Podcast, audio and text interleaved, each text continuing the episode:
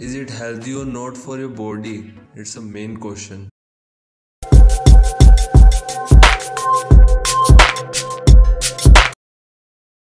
What's up, guys? My name is Pratap. Welcome to Fitness Mentors. So, welcome to Milk Product Series. In this episode, I will teach you about what is ghee, what are its benefits, how much do we actually need it.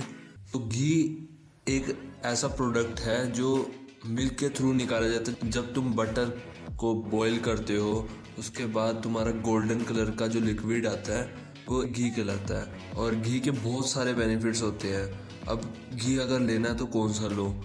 तो तुम देसी गाय का घी लो।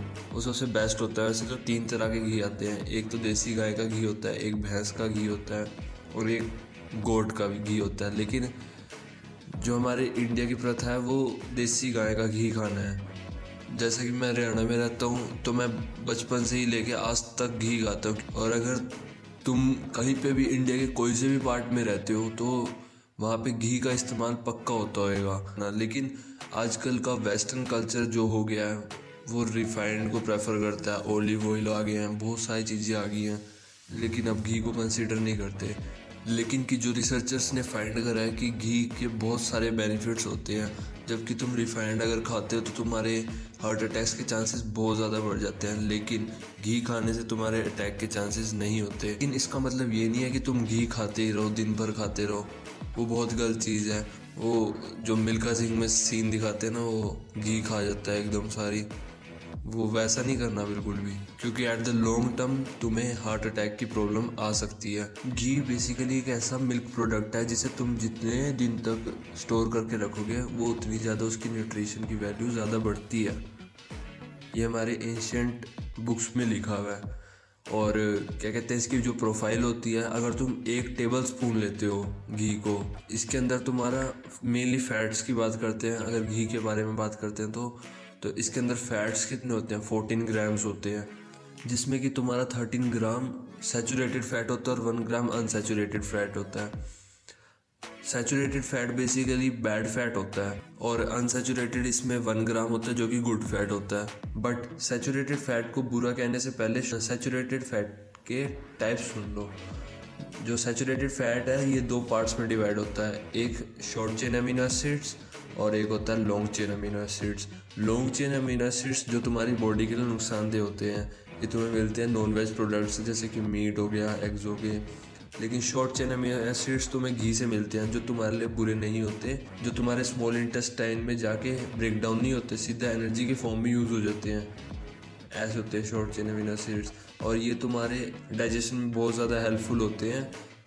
और अगर तुम जैसे white rice खाते हो कभी भी तो वाइट राइस में ग्लाइसेमिक इंडेक्स बिल्कुल बैलेंस करने के लिए तुम घी का इस्तेमाल कर सकते हो, मैं खुद करता हूँ अभी तक।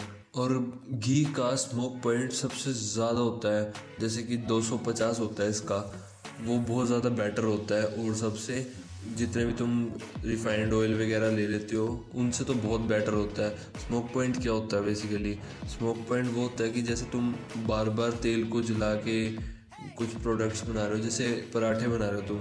अगर तुम रिफाइंड से बनाओगे तो बहुत ज़्यादा हार्मफुल है, क्योंकि वो बहुत जल्दी स्मोक पॉइंट पे आ जाते हैं और उसके जो बॉन्ड्स होते हैं फैटी एसिड्स के, वो ब्रेक डाउन हो जाते हैं। लेकिन जो घी के इतनी जल्दी ब्रेक डाउन नहीं होते मतलब इसका स्मोक पॉइंट ज़्यादा होता है, इसकी वजह से ये बहुत ज़्यादा बेस्ट होता है जब तुम किसी चीज़ को तलते हो। और अगर तुम अपने खाने से घी को एक्सक्लूड कर रहे हो तो तुम वेस्टर्न कल्चर की वजह से कर रहे हो, क्योंकि वो रिफाइंड वगैरह जो उनकी कंपनी है उन्होंने गलत ऑफ़ वाइफ ला रखी घी के बारे में, इसमें सेचूरेटेड फैट होता है, जो कि बैड होता है हमारी बॉडी के लिए, और वेट लॉस में हेल्प नहीं करता, बल्कि वेट बढ़ाता है ये। ऐसा कुछ भी नहीं है। ये सब मिथ्स हैं।